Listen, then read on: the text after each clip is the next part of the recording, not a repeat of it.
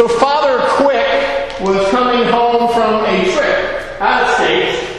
He was eager to get back to his church.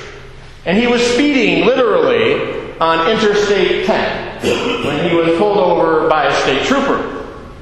And the trooper came up to the door, and the trooper was not impressed with Father Quick's excuse or his clerical collar. And he said, So, Father, you want me to give you a little sermon about your driving? And the frustrated priest said, No, just skip the sermon, get right to the collection. and actually, you might feel the same exact way about this sermon. Because did you hear today's gospel? Did you hear those words? Jesus opens with this Love your enemies. Do good to those who hate you. Bless those who curse you. Pray for those who abuse you. If anyone strikes you on the cheek, offer the other also. And for anyone who takes your coat, do not withhold even your shirt. Give to everyone who begs from you. And if anyone takes away your goods, do not ask for them again. Whew. Let's just get to the confession and then move on to the collection, right? This is tough, tough stuff. Wow. I'm going to give you a statement. You tell me whether the statement is true or false. Here's the statement. We like the idea of people loving us. Is that generally true or generally false? That's generally true. We like the idea of people liking us. We like the idea of people loving us. That is until Jesus targets who you and I are supposed to love. Our love isn't just supposed to include family, not just friends, not just frustrating coworkers, not even just annoying guest preachers.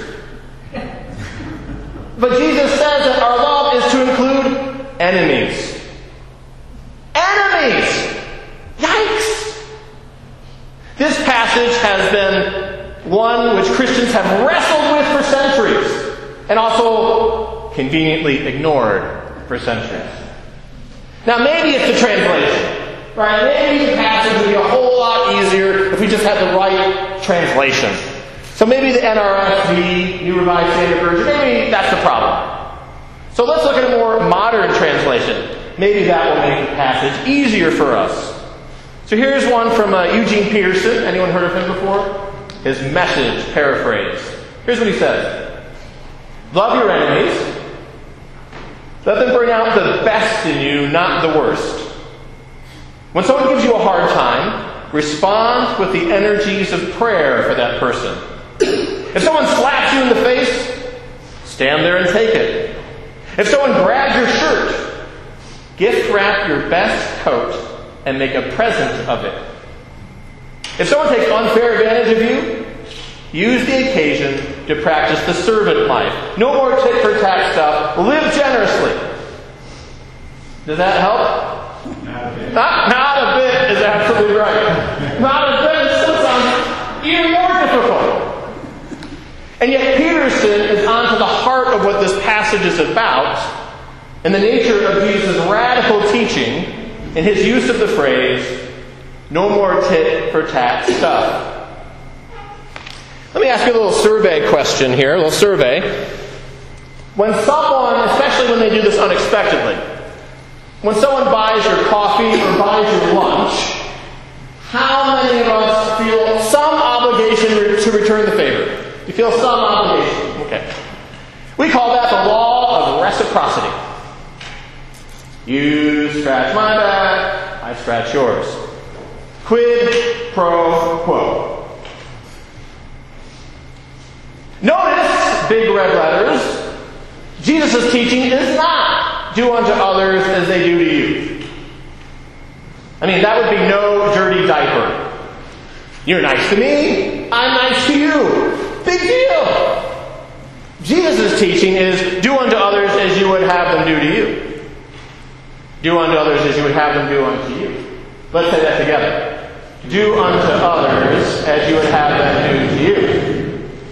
And then Jesus drives home his point to the basket in the next verses. If you love those who love you, what credit is that to you? Love your enemies. Do good, expecting nothing in return. Feeling uncomfortable yet? No. Pretty uncomfortable stuff. Jesus is inviting you to exchange the law of reciprocity for the law of divine grace. Jesus is inviting you to love radically like God does. As our Lord says right in Luke 6 in verse 36, be merciful, just as your Father is merciful. And by the way, just to mention in passing, the idea of proportional giving can derive from this idea of divine grace. Because everything that you and I have received is ultimately a gift. Ultimately a gift. And so then looking at all that you and I have received, prayerfully, generously, you identify a proportion of that, and you give that to the life of St. Mary's and to other good causes. It's a great spiritual practice. I'm glad you're starting to talk about that here. And now for another joke. So, uh, Sunday school teacher said to her class, Now, boys and girls, where can we find Jesus today? And little Mary said, In our hearts. Oh, isn't that sweet? And little Billy said, In heaven. Good answer. And little Tommy said, in the bathroom. And asked to explain his answer, little Tommy said, Well, every morning, my dad goes to the bathroom door, knocks on it. Jesus Christ, you're going to come out of there?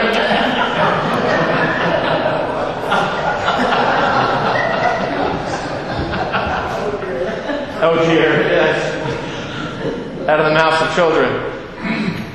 Today's gospel reading is inviting you and me, but is it inviting you to find Jesus today in loving your enemies.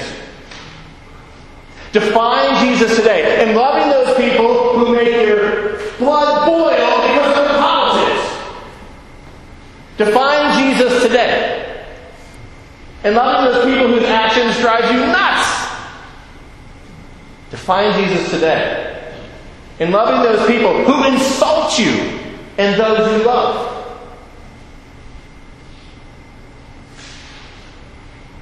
Let's do a little spiritual exercise. I'm going to invite you to close your eyes just for a couple of moments. Just close your eyes, but you close your eyes. Take a couple of deep breaths. And picture in your mind an enemy of yours, or someone who makes your life very difficult.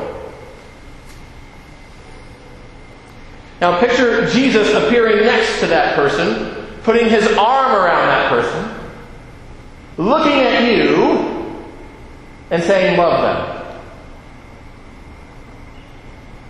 You can open your eyes. Does that seem kind of difficult?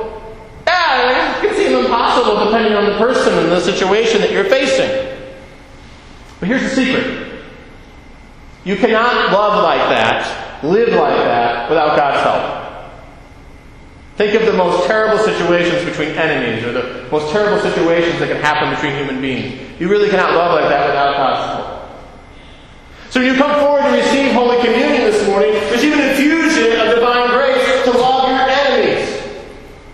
And then this week, or maybe this afternoon, when someone gets on your nerves, pray, Lord, help me not to lose my temper. This week, when someone undermines you, pray, Lord, help me to remember this person matters to you.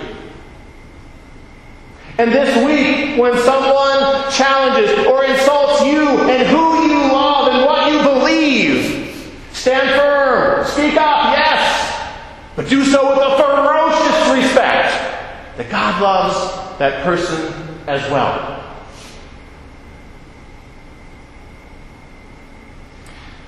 Presiding Bishop Michael Curry has said these words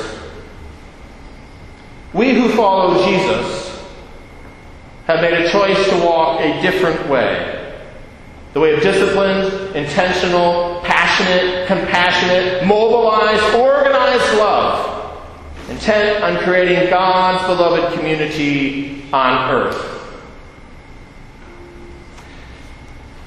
Mary's is a wonderful example of this beloved community. But God is challenging you as individuals and as a parish family to press further to embrace the radical love of God by loving all, friend or foe, stranger or neighbor. Not on the basis of human reciprocity, but on the basis of divine grace. Turn to somebody next to you and tell them not reciprocity. Tell, turn to somebody next to you, say not reciprocity, but grace. Grace is the gift of God's love. Not reciprocity, but grace. Now you got it. Not reciprocity, but grace. And grace is the gift of God's love. Grace is what happens when you've messed up yet again and you are forgiven and given another opportunity. You and I very often do not deserve grace, but God grants it to us anyway. And our enemies often don't deserve grace either, but God grants it to them. And you and I, as Christians, are in the business of following our Lord Jesus. And Jesus has made it very clear in today's passage from Luke chapter 6 what you and I are to do. We are to love our enemies and do good, expecting nothing in return. Amen. Amen.